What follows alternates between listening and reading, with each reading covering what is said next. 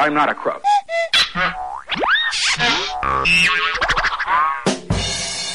Samba News. Speciale diretta rettore. Un saluto a tutti gli ascoltatori di Samba Radio, benvenuti a questo speciale di Samba News diretta rettore. Io sono Benjamin De Zuliane e al mio fianco ci sono Carlotta Artioli ed Angela Sette. Ciao a tutti. Buon pomeriggio e benvenuti ai nostri ospiti, professore Zambelli e professor Collini. Ecco, appunto, Angela mi ha già anticipato, eh, preannunciando il nome dei nostri ospiti, che sono appunto i professori Zambelli e Collini, che la settimana prossima si sfideranno eh, per la poltrona di vertice dell'Ateneo, eh, quindi per il rettorato.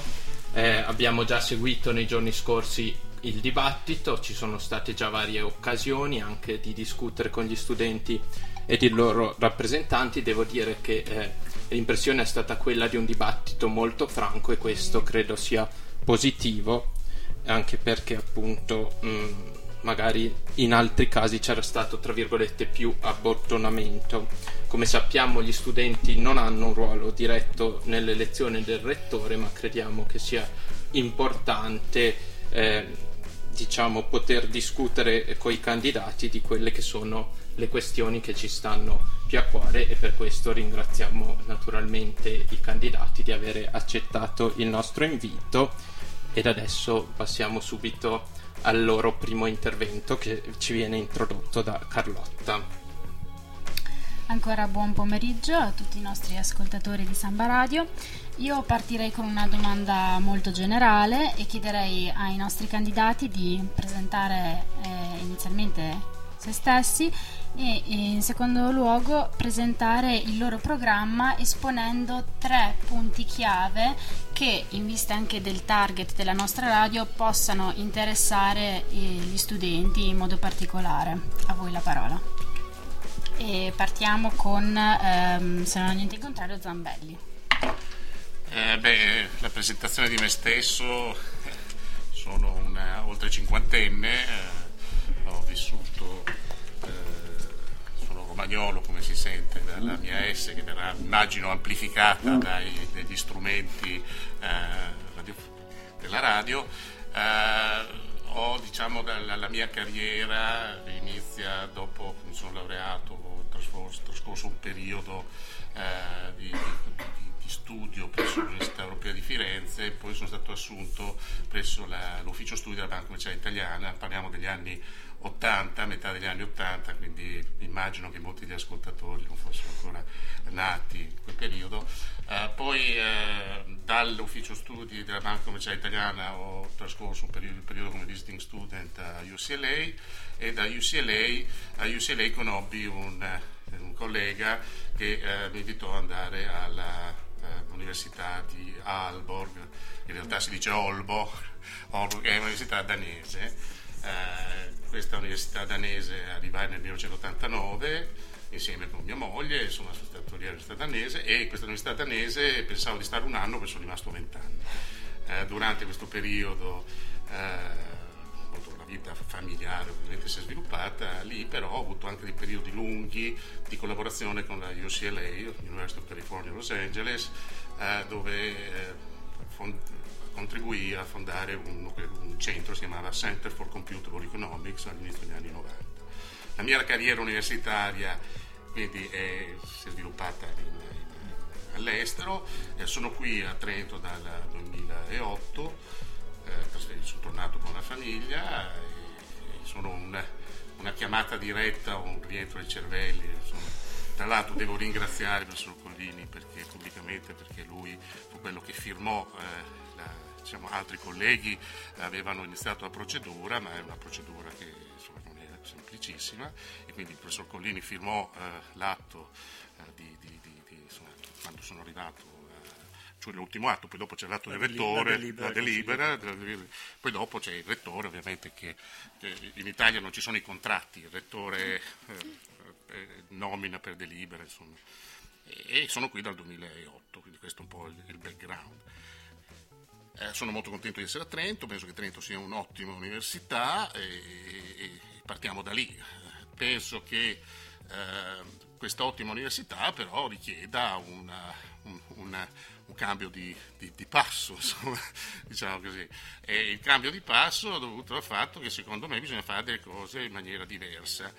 e soprattutto bisogna enfatizzare moltissimo la partecipazione, la trasparenza. Io credo all'università eh, come servizio pubblico e quindi deve essere un'università aperta, aperta al territorio, ma il territorio da intendere territorio locale, nazionale e internazionale. Eh, adesso ci sono tante cose che secondo me sono importanti nel mio programma, il mio programma è abbastanza lungo, eh, invito gli ascoltatori della vostra radio a consultare il mio sito che si chiama www.stefanozambelli ed è un sito dedicato esclusivamente all'informazione eh, elettorale. I punti centrali eh, per quello che riguarda gli studenti sono ancora una volta legati al tema principale. Per me partecipazione e trasparenza non sono un fatto diciamo, solo di principi, ma sono fondamentali per rendere più efficiente il funzionamento della macchina dell'università. Eh, quindi questo cosa vuol dire? Che io credo che gli studenti devono essere coinvolti, coinvolti in maniera fattiva e questo vuol dire ad esempio non solo eh, delle diciamo, commissioni paritetiche consultive, ma vorrei avere delle commissioni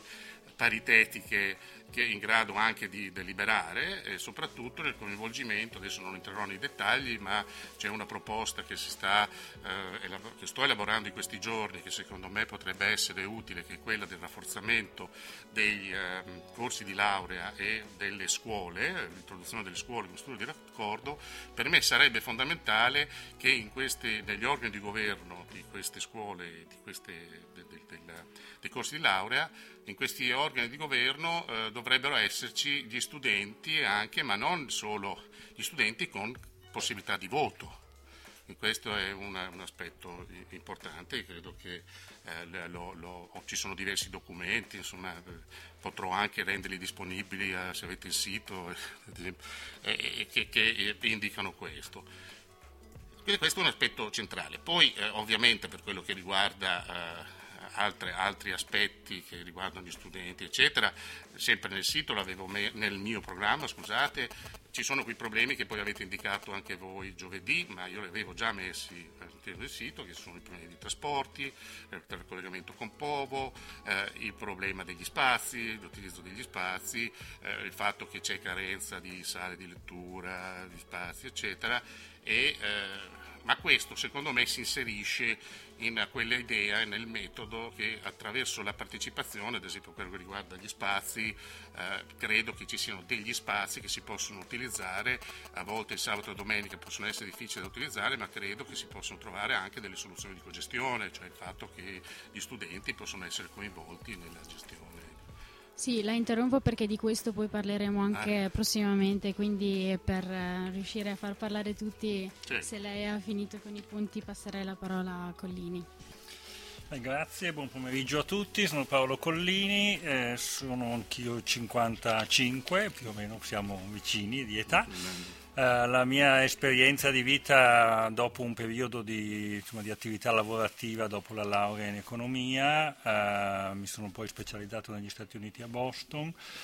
Al rientro dagli Stati Uniti, credo fosse circa il 91 o qualcosa del genere, poi ho fatto alcune attività di ricerca a Venezia, dove poi sono diventato ricercatore e ho iniziato la mia carriera. Sono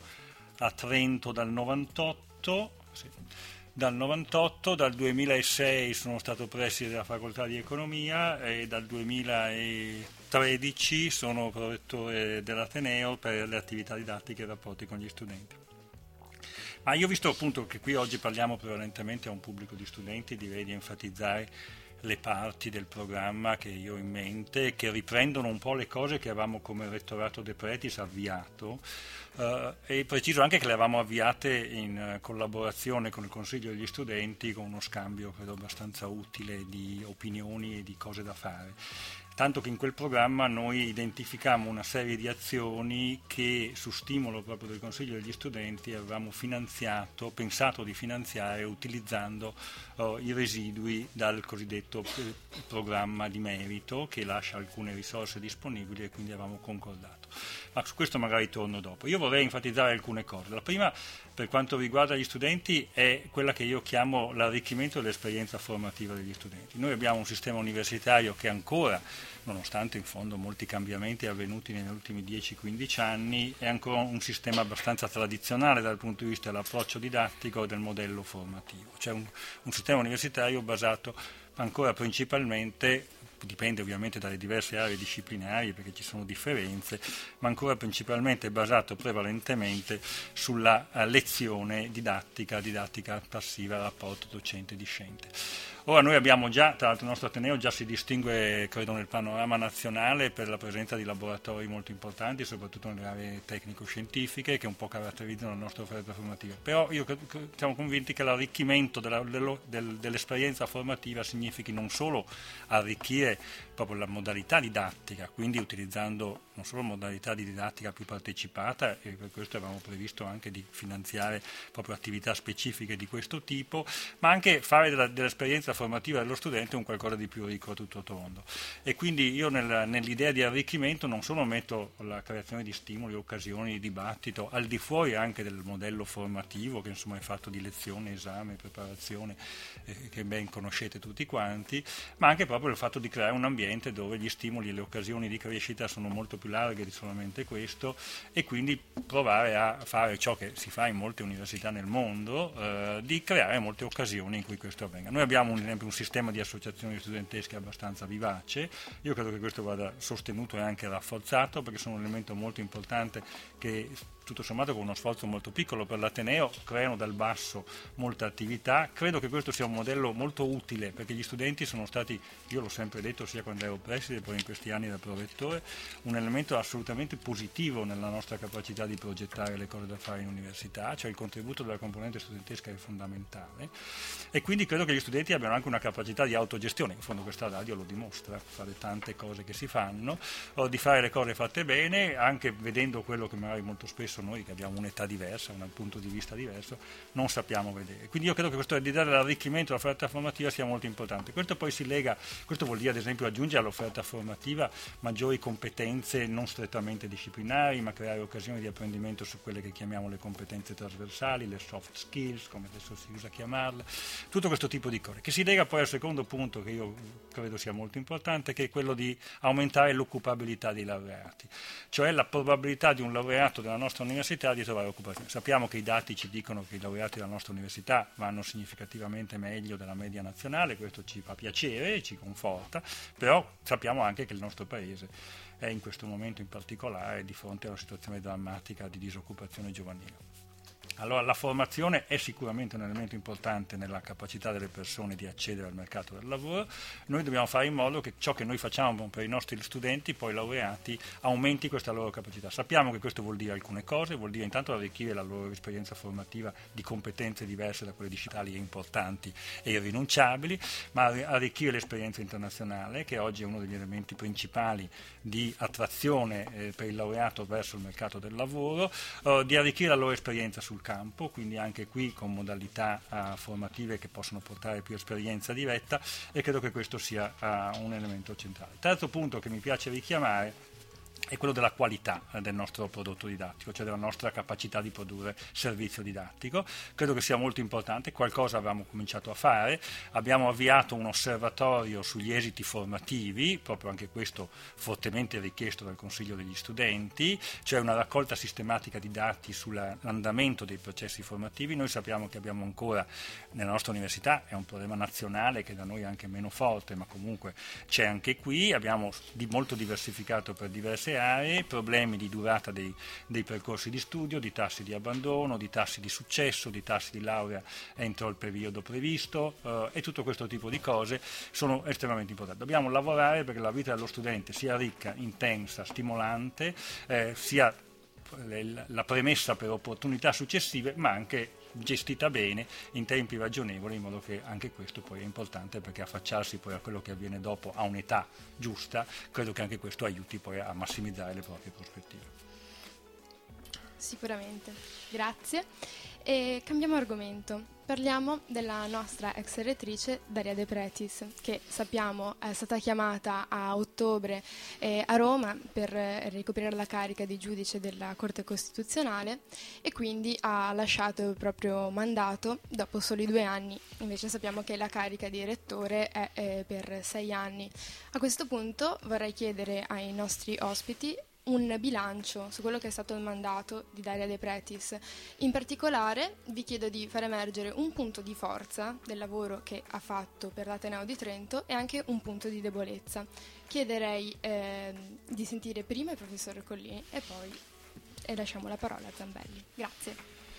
Sì, grazie. Beh, è un anno e mezzo in realtà il mandato della professoressa De Pretis, eh, quindi insomma un periodo molto breve per fare un bilancio, quindi meno di un quarto della durata di un mandato elettorale e poi la fase iniziale è sicuramente la più difficile perché quella ha un po' di rodaggio. Però credo che alcune cose si possano, si possano vedere. Allora, ci sono alcune cose che non, magari non, per gli studenti non sono di diretta percezione e quindi non so se è il caso di citarle, ma ad esempio cito il fatto che la, la professoressa De Pretis, qui mi richiamerebbe con questo slapsus, abbia uh, saputo uh, acquisire eh, rispetto agli, ai rapporti col, con, con, il governo provinciale che in qualche modo ha la responsabilità della gestione finanziaria dell'Ateneo, alcuni risultati molto importanti che hanno permesso all'Ateneo di avere più risorse di personale disponibile e quindi di rafforzare la componente eh, accademica che quindi poi si traduce anche in capacità didattiche più nuove nuove, con nuove persone. Questo è stato un punto molto importante. Però io credo che dal punto di vista uh, della, di una cosa positiva che possa essere eh, di diretto oh, interesse per gli studenti, io credo che alcun, ci sono tante piccole cose che richiamavo prima che sono state anche già messe nel piano strategico, citerei ad esempio il finanziamento alla mobilità internazionale che durante il rettorato De Pretis l'Ateneo ha messo su proprie risorse eh, quasi mezzo milione aggiuntivo rispetto a quanto era presente prima, cioè, ci sono tante piccole cose, però eh, volendone richiamare una che possa essere di diretto interesse per gli studenti, io credo che ci sia l'operazione di acquisizione dell'area eh, del quello che noi chiamiamo chiamiamo l'ex ortofrutticolo o ex CT, o CTE, cioè in fondo a Via Bonporto, che nel, nel, nel piano degli scambi fra beni immobili tra noi, fra l'università, la provincia e il comune, eh, l'acquisizione di quell'area è molto importante perché si tratta di un'area di, di, di molti metri quadrati, ce ne saranno 4.000 metri solamente dedicati alla zona ristorazione, che, che può diventare, nelle nostre intenzioni, nelle mie intenzioni, diventerà l'area principale di concentrazione della vita studentesca. Io vedo in quel modo la possibilità di creare un posto dove gli studenti sono molto presenti, ci saranno molte sale lettura, ci saranno delle sale lettura che servono, ci saranno oh, gli spazi per le associazioni studentesche, ci saranno una serie di servizi e lì vedo anche la possibilità di, di, sviluppare quell'idea di autogestione. Io richiamo qualche volta l'idea della Student Union dell'Università anglosassone che è un luogo fisico, perché in genere c'è un edificio, dentro ci sono alcuni servizi, servizi di ristorazione, servizi bar e i servizi proprio di, insomma, di, di accommodation, di sistemazione degli studenti durante il giorno, oh, eh, ma anche delle attività che sono autogestite e possono essere quindi governate anche dagli studenti. E qui appunto collocando lì le associazioni che io vedo come uno dei motori principali della proposta studentesca, credo che questo possa essere importante. Se possiamo passare adesso al punto di debolezza per non diciamo, dilatare eh, troppo ah, i tempi. Anche perché questo è un punto in divenire, non è un punto di una cosa che Beh, è un accordo già fatto, certamente in un anno e mezzo non si può realizzare un edificio o una cosa, quindi, però questo è un accordo già fatto, quindi è un'acquisizione già avvenuta, si è letto anche sui giornali, pubbliche dichiarazioni. Quindi, e, insomma mi pare un risultato già, poi se, se bisogna vedere gli edifici costruiti allora bisogna andare dieci anni dopo. Eh, eh, ma su un punto di debolezza credo che inizialmente la professoressa De Pretis abbia scontato una qualche sua novità rispetto alla gestione universitaria e quindi il suo tempo di, eh, di acquisizione delle, della competenza, dell'esperienza diretta sul campo, non essendo stata lei membro di un organo di Ateneo negli anni precedenti, insomma credo che questo in qualche modo abbia un po' rallentato l'azione e abbia reso oh, più difficile rimettere in moto la macchina, che oltretutto ricordo eh, l'Ateneo era stato completamente riorganizzato dal punto di vista dei dipartimenti, centri, facoltà che non c'erano più, quindi c'era tutto un sistema anche di regolazione interna che, che magari anche in fretta si è dovuto rimettere in moto e quindi questo ha sottratto molto tempo, insomma anche qui credo che sia stato un po' l'elemento forse di difficoltà principale. Passiamo adesso la parola parola al professor Zambelli. Sì, io ricordo agli, agli ascoltatori che sono eh, il candidato rettore che nell'ultima elezione arrivò poi al ballottaggio con uh, la uh, professoressa De Pretis uh, e quindi diciamo, mi occupai di presentare un programma anche l'altra volta. Quando sono stato poi, quando ho perso, perché sono arrivato prendendo un centinaio di voti da 270, io non ho eh, più durante questi due anni ho rispettato eh, il suo governo e quindi non sono entrato diciamo, in, in un, eh, ho espresso pareri critici o altre cose. Eh, devo dire che eh, ovviamente mi sono posto spesso il problema di cosa avrei fatto io e, e invece di, di, quello che poi è stato fatto. Quindi punti di forza, devo riconoscere che eh, i, i problemi erano tanti, eh, c'era un nuovo statuto da fare attuare e c'erano regolamenti da scrivere e, e diciamo, è stata una fase difficile che credo che l'abbia gestita dal punto di vista dell'organizzazione di, quella, di quell'aspetto lì eh, bene, poi dopo si possono criticare certi regolamenti ed altre cose, quindi questo è stato un punto di forza dovuto alla sua personalità, alla sua capacità di gestire probabilmente un gruppo che eh, la seguiva e, e quindi riconosco eh, questa, eh, questa, capacità. Nel contempo, se passiamo alla parte, diciamo così, alla eh, debolezza, è mancato il dialogo, la partecipazione e la trasparenza. è mancato il dialogo, la partecipazione e la trasparenza e io sono un esempio, perché avendo avuto un voto su quattro, Uh, forse in questi due anni qualche volta mi sarebbe potuto chiedere un parere. Comunque non voglio dire che rappresentavo questo 25%, però insomma un 25% dei miei colleghi è andato per la tre volte a votare e ha votato sempre per me e questo voglio dire comunque e non sono stati neanche coinvolti eh, dei colleghi che, eh, quali collaboravo. Quindi eh, questo è stato un verticismo eccessivo. Secondo me bisognerebbe avere più eh, coinvolgimento partecipazione e motivare di più eh, le decisioni. Faccio un esempio che faccio e so che non piace al professor Collini ma eh, l'esempio che, che, faccio che è, dimostra il problema è quello della, decisione di trasferire la biblioteca alle albere. Quello non, ha, eh, non, è, non, è, eh, non, è, stato un processo condiviso, è stato un processo imposto, eh, non c'è stato dibattito all'interno eh, della comunità universitaria e questo diciamo, è un piccolo fallimento perché tre mesi prima che fosse annunciata questa questa decisione eh, la, De Pretis, la, la, la, professoressa De Pretis aveva come punto centrale nella sua campagna elettorale eh, il coinvolgimento e la partecipazione di tutta la comunità eh, universitaria.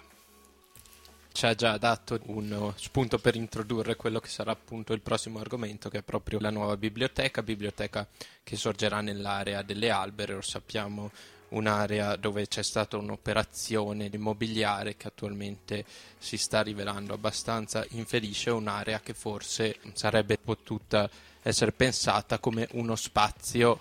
da dedicare in partenza come magari campus o per attività accessorie all'università visto la posizione comunque molto vicina a quello che è il polo di città. Questo ovviamente è un errore se così vogliamo dire, della provincia e del comune, provincia che poi peraltro ha acquistato nel ottobre del 2012 eh, per 30 milioni di euro uno stabile con l'idea di destinarlo a centro congressi per poi decidere eh, meno di un anno dopo di non dare corso al progetto e di convertirlo a biblioteca, quindi diciamo forse quando parliamo tanto dell'efficienza amministrativa di questa terra dovremmo fare qualche riflessione in più, ma questo ovviamente è un tema un po' che esula, ma penso che sia una riflessione meritoria di trovare spazio. Adesso appunto in quest'area a sud del quartiere alle Albere, quindi circa un chilometro di distanza dalle facoltà, sorgerà la nuova biblioteca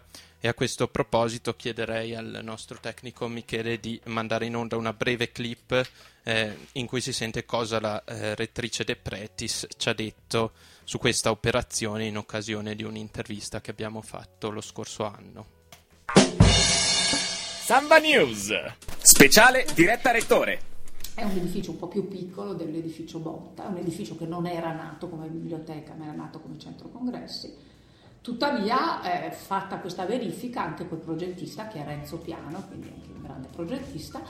siamo arrivati alla conclusione che poteva funzionare bene per noi e quindi abbiamo cominciato con la provincia ad affrontare i problemi concreti. I problemi concreti sono, in primo luogo, che è un po' lontana, perché è in fondo alla zona delle albere. E quindi lì abbiamo convenuto che se è possibile avere quello spazio che collega diciamo, Via Verdi con il Muse, avremmo potuto creare un collegamento fra le, la zona di Via Verdi delle, dei dipartimenti di, di valle e la zona delle albere, la provincia si è seriamente impegnata a dirci di sì e la nostra adesione a quel progetto è condizionata alla disponibilità di quell'area. Questo è quanto ci ha detto la rettrice lo scorso anno, quindi io chiederei prima al professor Zambelli e poi al professor Collini eh, una loro opinione sul progetto della nuova biblioteca e anche magari di motivare eh, perché si è scelto di dare corso a questo progetto mm, a chi eh, era nel board.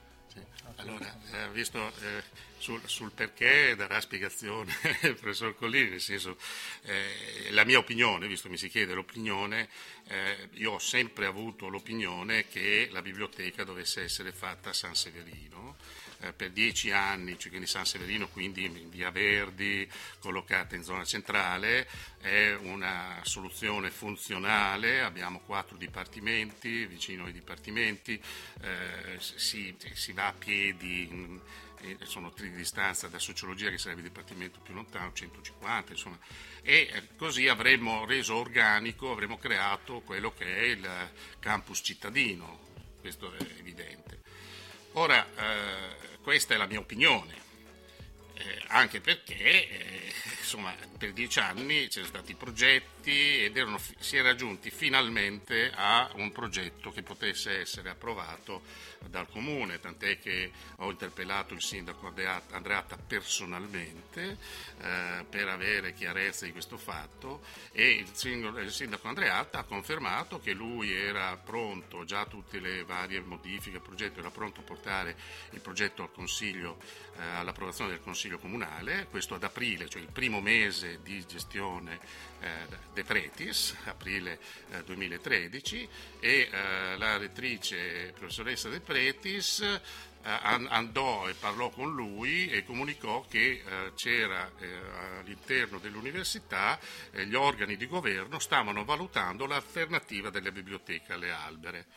Quindi eh, questo mi dice il sindaco, mi dice che eh, posso dichiarare questo perché è un'affermazione che lui, cioè eh, così sono date le cose e mm, devo fare un apprezzamento del sindaco che ha rispettato l'autonomia e l'indipendenza dell'università, l'università diceva che eh, si voleva fare biblioteca altrove e il sindaco non ha portato l'approvazione. Però, eh, ripetendo quello che ho detto prima, il problema è che noi come comunità universitaria non abbiamo avuto documentazione, non è stata fatta un'analisi costi e benefici, non sappiamo, Botta ha dichiarato lui stesso che il suo progetto, si dice che il suo progetto sarebbe costato 70 milioni, ma era il progetto di alcuni anni prima ed era fatto per 1200 posti, mentre oggi sono 600 posti, ha dichiarato pubblicamente in un'intervista e dice a me non è stato chiesto nulla e se mi fosse stato chiesto, cioè, probabilmente ad occhio e croce, se i posti sono 600 il progetto costa eh, la metà rispetto a 1200, quindi passiamo a 35 milioni. Che sia vero, che sia falso, e questo è purtroppo ci troviamo eh, la carenza di, di, di trasferimento di informazioni, non abbiamo le informazioni, non c'è documentazione, per cui io dico queste cose e vorrei tanto essere smentito, e sarebbe una buona occasione smentirmi, se mi si presentasse questo, questo, questa, questo materiale. Questo materiale non è stato presentato a me e non è stato presentato ai miei colleghi, non è stato presentato alla comunità universitaria. Quindi la decisione è una, è una decisione imposta. Ora, eh, tutte le cifre, ci sono 70 milioni, 55 milioni, è quello che aveva a disposizione l'Ateneo, così risparmieremo, sono tutte cose legittime. Però eh, è legittimo anche il contrario, ad esempio dire che San Severino poteva esserci una biblioteca molto più pic- molto piccola e meno costosa, quindi, e, che avrebbe reso eh, organico il tutto. Quando poi parliamo del centro congressi, quindi il fatto che è stato acquistato per 30 milioni eh, dalla provincia, queste ovviamente sono cose che non riguardano l'università, però una eh, documentazione più accurata avrebbe tolto qualsiasi sospetto che la ragione di avere la biblioteca alle albere fosse determinato in collegamento al fallimento, che sembra che molti riconoscono, del progetto delle albere e questo sarebbe stato eh, sicuramente positivo. Inoltre aggiungo che nell'ottica eh, secondo me più organica forse si poteva pensare a una soluzione di una biblioteca più piccola a San Severino e magari in quel caso sì aiutare la provincia e, se c'era il problema di rendere eh, vitale questo centro congressi, impegnando l'università a organizzare molte delle attività dell'università all'interno del centro congressi. L'università, tra l'altro, ci sono 50 università in Italia, fa parte del eh, il Consiglio delle Università Italiane e, e all'interno di quel, di quel, rapporto che dà visibilità all'università si poteva anche pensare di avere altre università che avrebbero potuto utilizzare il centro congressi. Voglio dire, io dico, sì, certo. Speriamo di lasciare spazio all'altro candidato perché sennò certo, i tempi, i tempi diciamo, della trasmissione slittano un po'. Grazie. Sì, adesso eh, sulla questione della biblioteca delle albere eh, qualcosa è stato detto, la vettrice l'ha richiamato prima. Eh, io posso riportare quello che conosco, essendo stato membro di uno degli organi di Ateneo che è stato investito di questa questione e devo dire che come responsabile della didattica ero anche molto perplesso sulla questione della distanza. Però ricordo una cosa, se c'è una cosa su cui il Consiglio degli Studenti è stato il primo soggetto a far presente che a suo modo di vedere del Consiglio, e ricordo che il Presidente Di Filippo uscì anche sul giornale con queste sue dichiarazioni, prima che ogni decisione venisse presa, che eh, in tempi di difficoltà, in tempi in cui eh, non ci sono risorse per il diritto allo studio, in tempi in cui tutti siamo costretti a tagliare, a suo modo di vedere, e credo a modo di vedere del Consiglio degli Studenti, la costruzione di un edificio che allora veniva facilmente definito come faraonico, eh, sarebbe stata una specie di, avrebbe gridato vendetta e che quindi fosse opportuno pensare a soluzioni più sobrie. Eh, con questo nello stesso momento c'era un grosso dibattito in città, proprio intorno alla biblioteca. Ricordo che la biblioteca veniva eh, in fila dopo la, la protonterapia, di cui si era parlato molto con un investimento da non so quanti zeri, ma insomma tantissimi. La costruzione di questo meraviglioso edificio dove siamo adesso, che è il Samba Polis, che comunque è costato una quarantina di milioni, eh, e quindi c'era un po' di, mamma mia, forse questa è un'epoca finita. Cioè nel 2014, quando le cose sono avvenute, eh, fine 2013, c'era un po' la sensazione che forse questa epoca di grandi investimenti edilizi fosse finita. Quindi c'era un po', c'era un dibattito sul è bene riutilizzare edifici esistenti, ricordo articoli sui giornali che dicevano perché non usiamo le vecchie poste, perché non usiamo quell'edificio lì, perché non usiamo quell'edificio là. A un certo punto venne fuori questo edificio, che tra l'altro osservandolo non era più lontano dalle vecchie poste di via Calepina, non molto più lontano, no, le, erano comunque, no, le, le vecchie, sì, sì, no, sì, sì, un momento, le vecchie poste sono piccole, non, cioè, non erano neanche un'ipotesi fattibile, non erano utilizzabili. Dico, comunque no, si parlava anche di edifici che non erano nell'immediata centralità rispetto al campus e quindi venne fuori questa ipotesi. Questa ipotesi che svantaggi aveva? Quelli detti, l'edificio è un po' più piccolo e per questo venne chiesto uno spazio per l'allargo possibilmente vicino a dove sono i dipartimenti, ecco quindi l'operazione dell'ex ortofrutticolo, ricordiamo che l'80% degli studenti che siedono in biblioteca non sono in biblioteca a consultare il patrimonio librario, ma sono in biblioteca e la usano come zona studio, quindi da questo punto di vista non si crea nessun disagio. E ovviamente vennero valutati i benefici economici che per l'Ateneo sono molto importanti perché a fronte di un investimento di 60, 70, ovviamente il preventivo l'hanno fatto gli uffici tecnici, quindi non lo so io se sia vero o non sia vero. Uh, qui con una spesa di una quindicina di milioni si poteva avere in un tempo molto più rapido, perché ricordiamo anche che quel progetto, se fosse andato avanti, avrebbe richiesto comunque 7-8 anni, eh, non, c'era non, c'era ancora l'esecutivo, non c'era ancora un progetto approvato dalla, dalla commissione consigliare, l'edificio deroga, avrebbe dovuto andare, sarebbe dovuto andare in deroga urbanistica rispetto alle volumetrie eh, e quindi insomma, c'erano dei tempi senz'altro più lunghi, si è valutato che il grande risparmio che oggi viene calcolato calcolato una quarantina di milioni.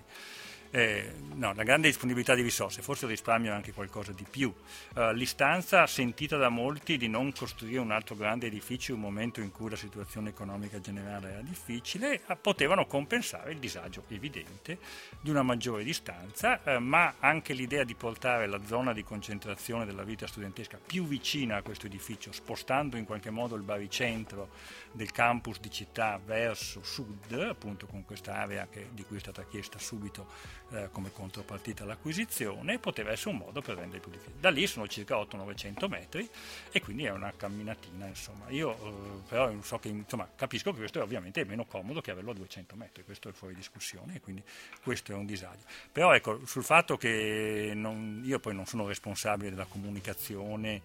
eh, non lo sono stato, eh, lo sarò se sarò rettore ovviamente, eh, quindi non so quanto siete stati coinvolti, eccetera, però sicuramente con il consiglio degli studenti insomma, c'è stato un coinvolgimento forte, anzi direi che forse è stato il primo soggetto che ci ha chiesto di non fare questa cosa.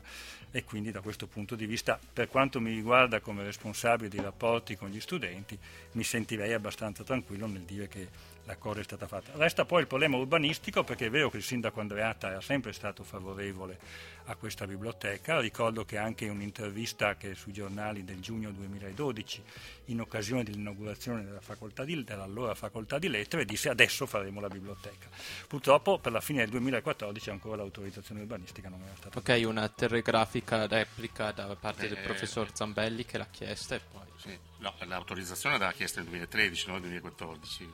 L'autorizzazione la... è stata chiesta nel 2009. Sì, ma appunto, ma voi, la, la, il rettorato non l'ha chiesta nel 2013. Nel 2009 chiesto... l'ha chiesta. No, ma eh, voglio dire, bisognava chiedere l'autorizzazione per fare la biblioteca San Severino. L'ha chiesta nel 2009. Il, il, primo progetto è stato depositato nel 2009. Eh, passiamo, passiamo, oltre perché non è, non è, quello il punto, perché il punto è che nel 2013 si è deciso di fare alle alberi senza coinvolgere la comunità universitaria. E questo lo voglio dire. Diciamo voglio, dire voglio, voglio, dire, che eh, questa enfasi data, io ho grande rispetto per gli studenti e credo di essere credibile sulla partecipazione e trasparenza eh, degli studenti, ma trovo quanto singolare che una decisione così importante possa essere presa perché il Presidente di Consiglio di studenti, senza tra l'altro averlo discusso con gli studenti, ha discusso solo all'interno del consiglio degli studenti, faccia delle affermazioni dicendo che a lui piaceva la biblioteca delle albere e contestualmente i eh, docenti non sono stati sentiti affatto. Credo che questo sia altamente problematico. Veniamo ora a un tema meno scottante e forse anche più frivolo, ma sicuramente avvertito dagli studenti, di cui appunto stavamo parlando, quello degli spazi, non solo di studio, ma anche di, di svago, divertimento, per tutte quelle attività che vanno eh, di pari passo con l'attività didattica all'interno dell'università. A questo riguardo sentiamo un estratto del nostro doc inchiesta Oltre la Movida, fatto da noi da Samba Radio, e quindi sentiamo appunto cosa ci hanno detto eh, degli studenti interrogati su questa questione della mancanza di spazi. Samba News. Speciale diretta rettore. Beh,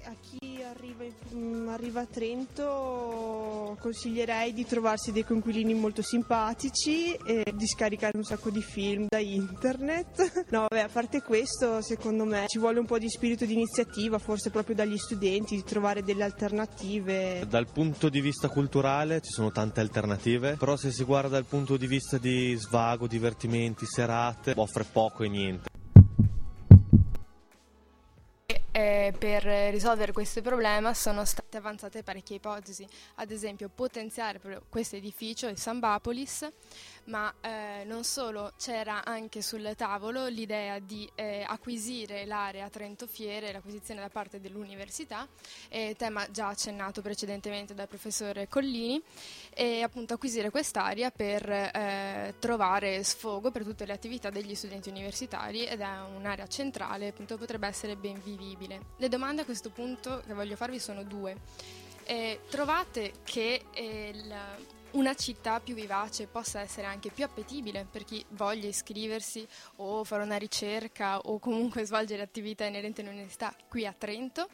Prima di tutto, e eh, collegate a questi progetti eh, che sono in ballo, credete che eh, l'acquisizione della zona Trento Fiere possa essere una valida soluzione o una sufficiente soluzione a questo problema? Grazie. Chiederei di rispondere prima al professor Collini e poi al professor Gambelli. Grazie. Beh, indubbiamente insomma, una città più divertente per un giovane è un elemento di attrazione, insomma, questo è fuori discussione, l'abbiamo sempre saputo, è una cosa su cui io devo dire sono arrivato a Trento nel 98 e ho visto una città cambiare molto, quindi voi vedete oggi una cosa che 15 anni fa era diversa e non in meglio dal vostro punto di vista. Quindi credo che questo sia senz'altro vero. Cosa noi possiamo fare per questo? Beh, non è che possiamo cambiare la città e i suoi abitanti, in fondo anche questo fa parte di ciò che noi siamo. Ciò che noi possiamo cercare di fare è di creare degli spazi e delle occasioni. Eh, credo che le due cose vadano assieme. Una delle cose buone, positive che io ho visto subito in quest'area del, punto, del CTE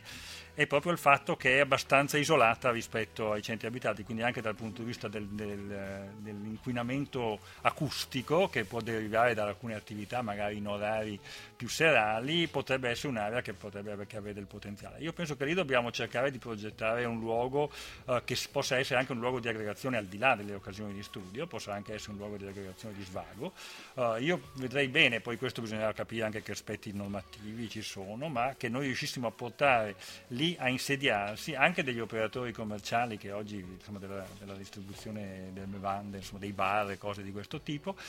o stabilmente o in certe occasioni questo andrà un po' studiato in modo da ricreare lì un luogo un po' isolato perché ricordo che da un lato c'è la ferrovia che insomma quindi non si disturba molto dall'altro tra l'altro c'è il cimitero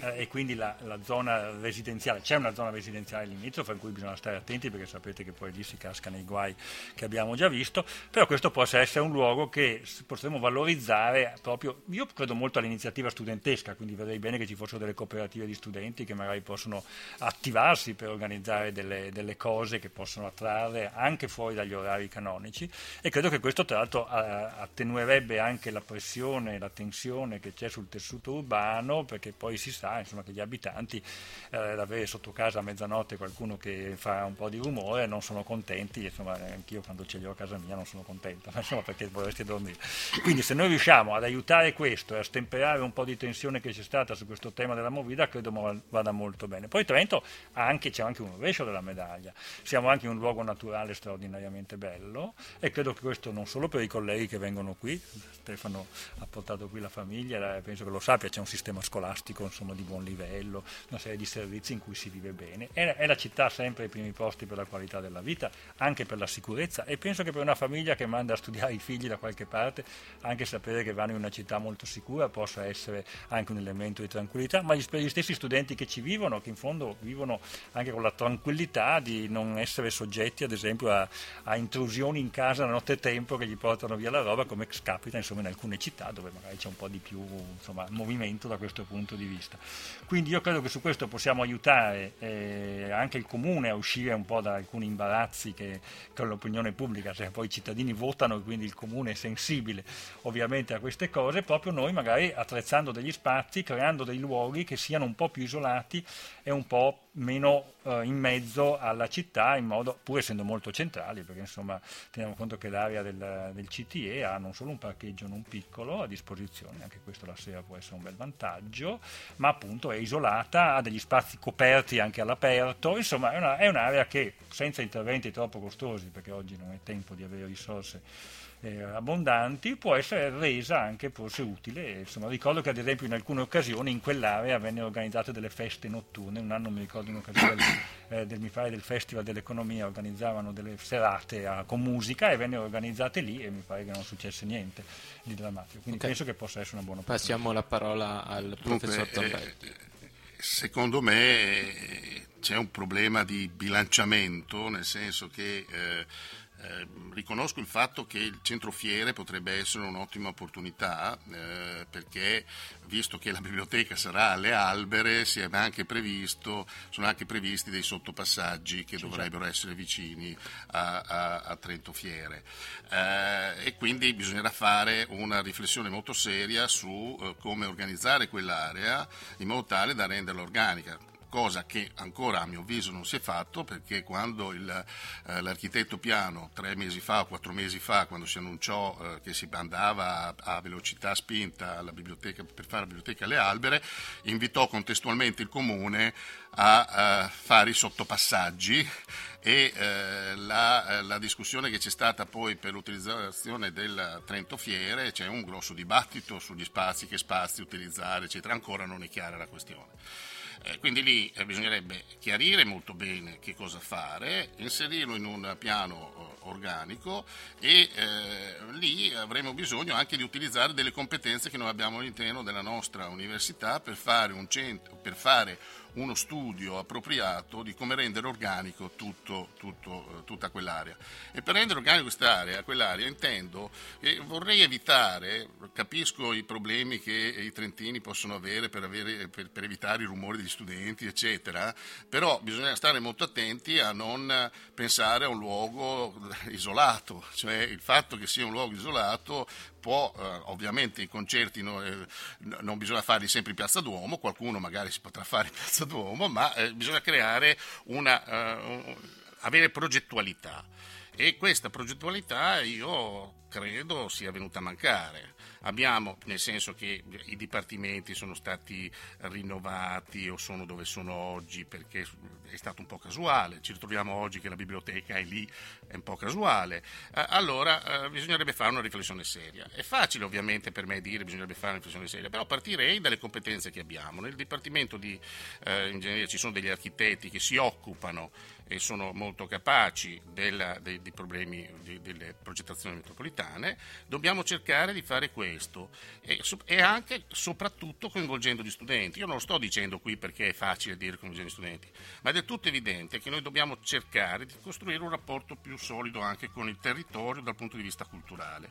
Questi trentini che magari vogliono andare a letto presto e loro sentire il rumore eh, hanno le loro ragioni, ma è anche vero che noi dobbiamo cercare come università di creare più eh, eh momenti di confronto, di dialogo, eccetera. Dobbiamo cercare di evitare di essere visti come un corpo este- eh, estraneo. Se facciamo, pensiamo già di fare un'area isolata, eh, ci auto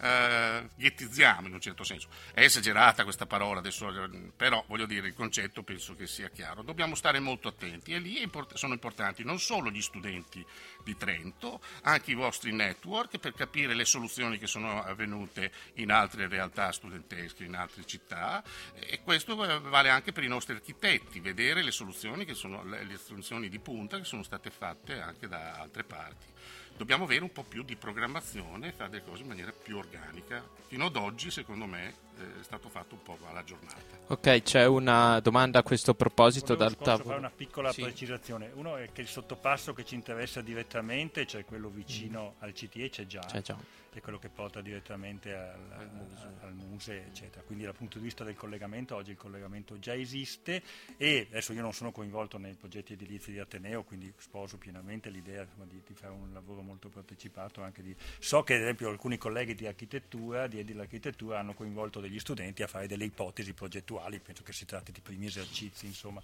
proprio su quell'area per avere delle idee su che cosa si può fare. Ok, eh, dicevo c'è una domanda dal tavolo delle associazioni eh, universitarie trentine che chiede proprio eh, come intendete coinvolgere eh, le associazioni universitarie nei vostri progetti.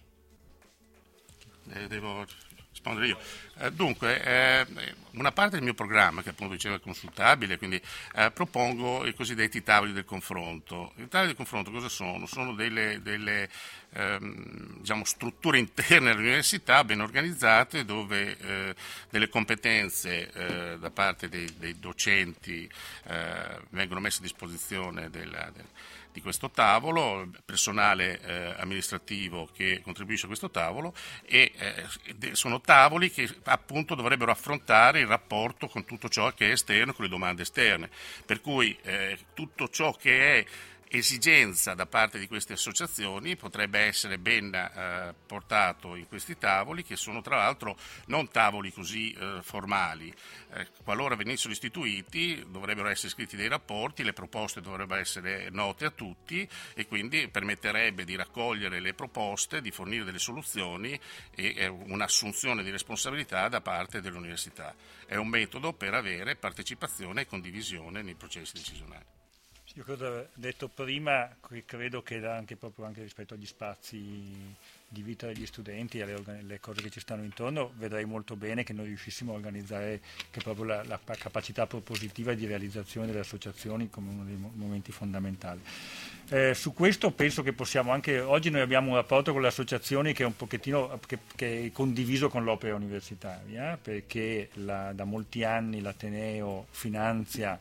uh, e sostiene le attività delle associazioni assieme all'opera universitaria. Su questo quindi c'è una commissione congiunta opera universitaria università che si preoccupa un po' del rapporto, del finanziamento dell'attività. Uh, credo che il tavolo delle associazioni possa essere tranquillamente, anzi sicuramente uno dei tavoli insomma, di, di, interlocuzione eh, perché uh, loro rappresentano secondo me una delle tante capacità ed energie inespresse a cui noi dovremo dare spazio perché io penso che nei prossimi anni noi non, su questo siamo d'accordo, non avremo risorse finanziarie abbondanti, sì, sì, eh, il mondo in cui viviamo ce lo rende abbastanza evidente, sappiamo fare due conti, eh, quindi noi possiamo, però noi abbiamo un grande capitale di persone che hanno idee, che sono tutti studenti, colleghi, ricercatori, tutti quanti, che io penso che ci sono tante idee e tanta voglia di fare e se noi diamo spazio a questa capacità propositiva e di realizzazione in qualche modo autonoma possiamo fare anche con risorse scarse forse cose che magari non, non abbiamo fatto e abbiamo un po' trascurato. Grazie della risposta. Arriviamo alla prossima domanda eh, che riguarda gli studenti in generale, ma forse più nello specifico i nostri colleghi del Polo di Collina. Ci riferiamo infatti ai trasporti questo annoso problema dei collegamenti appunto tra città e collina che interessa nelle ore di punta fino a 2000 studenti al giorno. Dunque, mh, mm, oggetto di polemica anche in passato, si è pensato come soluzione quella di aumentare le corse, ma eh, sappiamo che ogni corsa in più costa al comune di Trento circa 200.000 euro. Una soluzione quindi non sostenibile e tanto che si è pensato a quest'altra soluzione del um, trasporto incluso nella carta dello studente. Ci, ci riferiamo infatti all'inclusione nelle tasse dell'iscrizione all'Ateneo di una tariffa fissa il cui ammontare è ancora da valutare, che consentirebbe la libera circolazione su tutti i territori diciamo, del Trentino. Voi che idee avete riguardo a questa seconda proposta? E la ritenete fattibile? Cominciamo da Zambelli. Beh, il, il, problema, come dicevo eh, prima, eh, sono stato candidato il due anni fa e lo stesso problema che c'era due anni fa continua a permanere perché è un problema di non facile risoluzione ovviamente. Eh, come, linea, come, idea generale io credo che il diritto allo studio eh, venga eh, attuato anche rendendo la vita quotidiana degli studenti più semplice perché è del tutto ovvio che eh, arrivare a lezione collina stressati perché si è preso l'autobus eh, eh pieno di eh, colleghi, tra l'altro mh, non me ne vogliono quelli della Trentino Trasporti, bisognerebbe fare anche un po' di, a mio avviso, formazione degli autisti perché tendono a volte a fare delle frenate, questo mi è stato confermato da molti studenti e addirittura è pericoloso. Eh, so, l'ho detto una volta ai responsabili, hanno detto che questo non era vero, eh, però io l'ho vissuto di persona perché poi abito nelle zone, prendo anch'io l'autobus ogni tanto e quindi il problema ovviamente eh, c'è. Non è un problema facile, però credo che bisogna mettere tutte le energie possibili per la risoluzione di quel problema perché è fondamentale. Ora, il discorso dell'avere eh, questa carta eh, dei servizi a Trento, io ne ho parlato anche in altre occasioni, la carta dei servizi è la carta dei servizi più generale, come si trovano in altre realtà universitarie, dove nei servizi ci sono anche servizi per, esempio, per il pagamento delle tasse, per l'iscrizione, eccetera. C'è una carta con accordi, ad esempio, con le banche, per cui c'è, c'è, c'è, ci sono questi tipi di, di, di, accordi. Però l'importanza di avere un, quel tipo di soluzione sarebbe quello di poter dire noi garantiamo un introito eh, alla Trentino Trasporti e su quell'introito loro possono eventualmente fare un servizio efficiente, un servizio efficiente comprendo quei costi che diceva. Qualora quello non fosse possibile però, eh, io credo che la soluzione debba essere trovata a tutti i costi. Cosa vuol dire a tutti i costi? Eh, si può anche pensare di eh, operare con una società che indipendentemente magari autogestita dagli studenti, eccetera, eh, che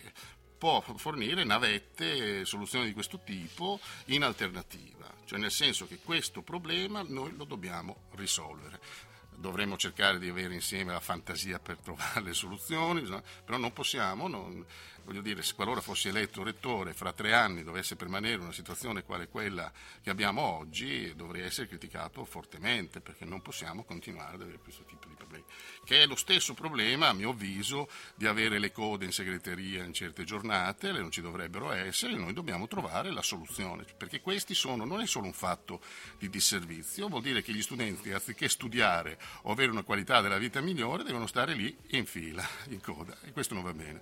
Così non va bene avere i disagi di trasporto, cioè, penso sia stato chiaro. Sì, eh, sul tema dei trasporti di Povo mi sono occupato direttamente perché appena diventato prorettore della didattica è stata una delle prime cose che mi sono trovato sul tavolo constatando come ci fosse stato un errore di programmazione nel non aver pensato che eh, in quel polo scientifico didattico la mattina eh, ci sono 2000 studenti che fra le 8 e mezza e le 9 devono, in alcune giornate, non in tutte le giornate, devono arrivare su e quindi questo è stato evidentemente un grave errore a non aver pensato eh, quando si è pensato di fare l'edificio insomma, a questo problema. Però adesso siamo qui in questa situazione, me ne sono occupato direttamente, abbiamo subito aperto, era già stata aperta in realtà prima che arrivassi io, una discussione con il Comune di Trento e l'azienda trasporti, questa cosa ha portato all'incremento eh, delle corse nella fascia dalle 8 alle 9, eh, con l'utilizzo di, di mezzi snodati, quelli a doppia capacità, quindi con un significativo incremento. Oggi la capacità di trasporto sulla tratta stazione ferroviaria a Piazza Fiera, Piazza Venezia e su eh, Mesiano Povo. È sufficiente a coprire il fabbisogno che noi abbiamo in salita. La mattina e io ho fatto anche due mattinate a verificare personalmente così, eh, eh, come andavano le cose e ho potuto verificare che alla stazione ferroviaria nei giorni centrali della settimana che sono i più affollati, quindi il mercoledì e il giovedì, non rimane a terra mai nessuno, perlomeno nei due giorni che ero lì io non è rimasto a terra mai nessuno, può essere che nei primi giorni del semestre ci sia un po' di tensione in più. Eh. Adesso prossimo, in questi giorni farò di nuovo una capatina la mattina, vicino a casa. Eh, in piazza Fiera qualche volta qualcuno rimane a terra, ma avendo un numero di autobus ne passa uno ogni sei minuti mediamente, quindi insomma sono tanti. Chi rimane a terra di solito riesce a essere accolto nell'autobus successivo. In piazza Venezia rimane qualche problema dove qualche volta qualcuno è un po' in difficoltà. C'è poi un problema nel resto della giornata, le lezioni delle università, a differenza di quelle delle scuole, non iniziano tutte dalle 8 e mezza alle 9, ricordo che abbiamo sfalsato gli orari di inizio, alcune lezioni iniziano alle 8 e mezza, alcune lezioni iniziano alle 9, proprio per questo motivo, poi questo non ha risolto tutti i problemi perché alcuni studenti, anche se hanno lezioni alle 9, magari salgono con gli amici alle 8 e mezza e quindi affollano l'autobus delle 8 e mezza, però insomma la situazione mi sembra insomma, con forse qualche ulteriore rinforzo gestibile. C'è qualche problema in più nel resto della giornata perché poi ci sono momenti in cui c'è un flusso abbastanza importante e, e questo ancora non è del tutto gestito. Io, eh, abbiamo poi il problema del parcheggio. Alcuni studenti, soprattutto quelli che magari venendo da fuori, eh, insomma, vengono in macchina a Trento, quindi vengono direttamente a Povo. Il problema del parcheggio è serio perché lì non ci sono parcheggi c'è solamente il parcheggio eh, diciamo, limitrofo di un prato che dovrà essere attrezzato per essere meno fangoso, è stato attrezzato un parcheggio che mi pare abbia una cinquantina di posti macchina destinato esclusivamente a studenti eh, all'ingresso di Povo. Abbiamo una parte del parcheggio eh, di Povo 2 che ancora non è stato autorizzato, non è ancora aperto perché non ha ancora le autorizzazioni all'esercizio che io penso potremo in parte dedicare. Certo, sappiamo che un parcheggio potrà accogliere 50, 70 macchine, non, quindi moltiplicato per due fanno 140 persone, è meno di un autobus, insomma, quindi non è risolutivo. Però per chi viene da fuori questo può essere di un qualche sollievo.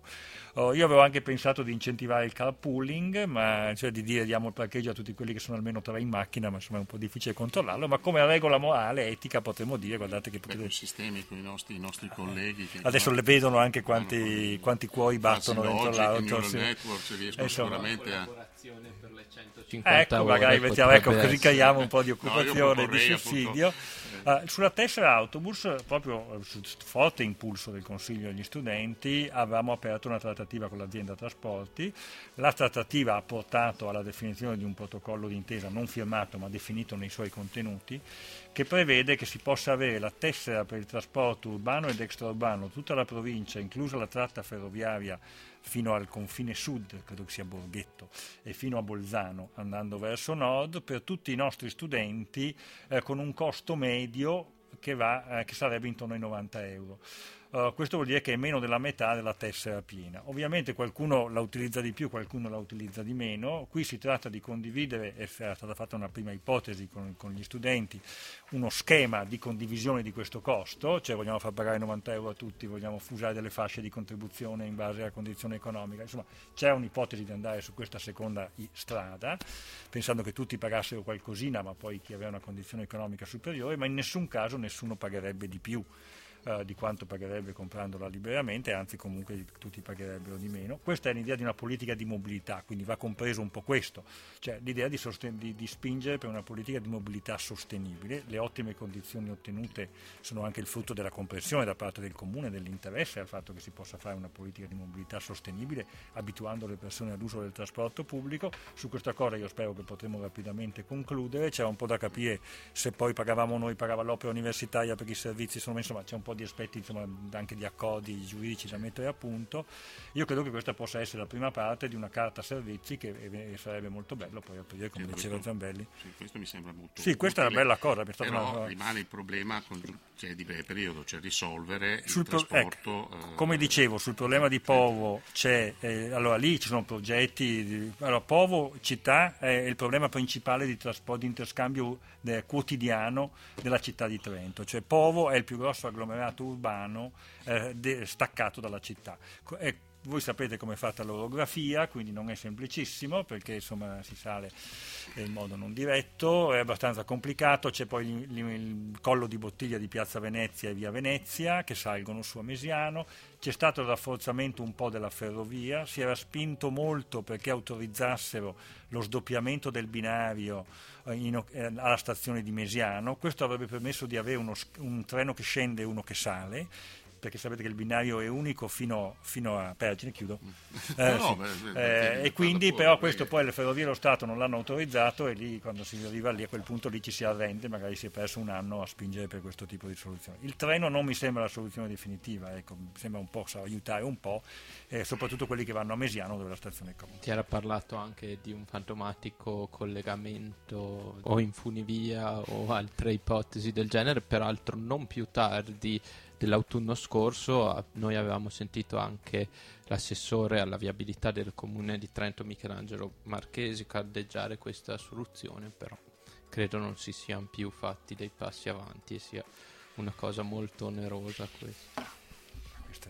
sono investimenti infrastrutturali della città, del comune, della provincia, insomma è difficile per noi. No? Sì, dopo quelle sono effettivamente concordo con il poi- Pollini, sì. dopo questi, questi- Ecco. cioè, abbiamo visto progetti, la metropolitana, il collegamento Rovereto, cioè, sono progetti di 10-20, cioè che sono progetti di lungo periodo, eh, io, cioè, magari hanno certe gradi, però eh, ci sono certe idee che possono comunque essere accolte. Io mi ricordo che andai a una discussione a Povo, perché dobbiamo anche ricordarci il problema della cittadinanza, dei cittadini che sono a Povo, che un po' soffrono eh, di, di questa situazione e eh, c'era un esperto di Bolzano che caldeggiò molto rispetto a progetti di questo tipo, molto diciamo eh, grandi, diciamo, per non dire altro. ehm, la- la- l'utilizzo delle biciclette elettriche. Ora, eh, questo qui no, che può sembrare una cosa così, eh, alcuni hanno fatto le battute, ma danno anche le ombrelle, le ombrelle eccetera. però insomma voglio dire, eh, di una politica diversa.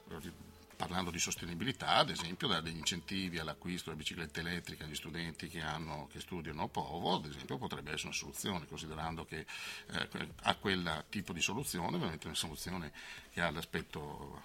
ambientalista e, e poi diciamo un costo che tutto sommato non sarebbe poi così eccessivo secondo me. Si potrebbe fare e potrebbe essere anche un bel segnale per la qualità della vita a Trento Bene, direi che da questa chiacchierata sono emersi molti, moltissimi temi. Mm, ci vorrebbe molto più tempo magari per affrontarli, per affrontarne degli altri che sicuramente ci sono e che sarebbero altrettanto interessanti, ma adesso sappiamo che i candidati alle 16.30 hanno un altro dibattito a Povo, quindi quella che avete sentito era la risata del nostro boss Michele Tesolini. Ringrazio. Quindi gli lasciamo almeno Io- un ma- attimo, diciamo. Sì, sto- sì, sì, ringrazio- posso ringraziare, voglio ringraziare tutti gli ascoltatori, anche il tecnico che si è fatto questa risata, perché eh, è indicativo, si capisce un po' le difficoltà che poi noi abbiamo. Io mi voglio pubblicamente fare le congratulazioni anche e, Reciproche. E- e- e al professor Collini e eh, diciamo, mi, scusa- mi scuso anche nei suoi confronti che mi deve ascoltare per ore e ore e ore e viceversa e con una grande pazienza insomma, e quindi la risata Abbiamo nostalgia gli uno- l'uno dell'altro alla fine, dopo tanto tempo passato insieme. Mm, una battuta, quindi anche dopo la vittoria c'è la volontà di continuare ad ascoltare l'altro. Sì, beh, io credo che questa esperienza, io sono alla mia prima campagna, poi la vita non si sa mai, mi verrebbe a dire, Spero spero, che anche, dovresti- spero anche spero di che ti ultima. verrebbe a fare un'altra. No, no, io no, ma no, anche di altra natura, lo saprei, Ti capisco, capisco il tuo orgoglio. Eh, e- però una cosa bella, credo che questo insomma, siamo totalmente d'accordo, di questa occasione in cui una persona si dedica per un mese e mezzo a cercare di capire un po' di cose, a parlare con tante persone, sia proprio il fatto di parlare con tante persone. E credo che poi magari una di quelle cose che tutti dicono, ah, poi continueremo a farlo, però io sono sicuro che siamo tutti e due d'accordo che questa esperienza di incontrare molte persone del nostro Ateneo, studenti, personale, eh, colleghi, è una cosa che sarebbe bene continuare a fare anche in qualche modo dopo, anche quando altri impegni magari assorbono, insomma, perché è un modo di avere un riscontro diretto, a volte molto destrutturato e molto Per me è un mio branding, nel Sì, senso certo. che nel mio programma c'è partecipazione, trasparenza, Infatti ho anticipato che tu eri sicuramente d'accordo su questa cosa che stavo per dire. Grazie a tutti, buon pomeriggio. Ecco, e allora da parte nostra anche un invito a mantenere i contatti anche con noi e con la nostra realtà, eh, che può essere anche magari una cinghia di trasmissione interessante tra il corpo eh, studentesco e i vertici dell'Ateneo. Io eh, ringrazio anzitutto i candidati per la loro disponibilità, sappiamo appunto che le loro giornate sono intense, in questi periodi manca ormai soltanto una settimana alle elezioni e quindi è particolarmente apprezzabile il loro sforzo di venire qui e di dialogare con noi. Eh, ringrazio le mie colleghe Carlotta Artioli ed Angela Sette, eh, Michele Tesolin per la parte tecnica, tutti coloro che hanno collaborato. Mm, ringrazio anche l'ufficio stampa che ha dato veramente un grande supporto per far sì eh, che questo speciale potesse avere luogo e tutti gli ascoltatori. Eh, Samba News torna come al solito lunedì alle 13.30. Grazie ancora una volta per averci seguito e a tutti buon ascolto, buon proseguimento su Samba Radio e buona giornata. Grazie a voi. Samba News. Speciale diretta rettore.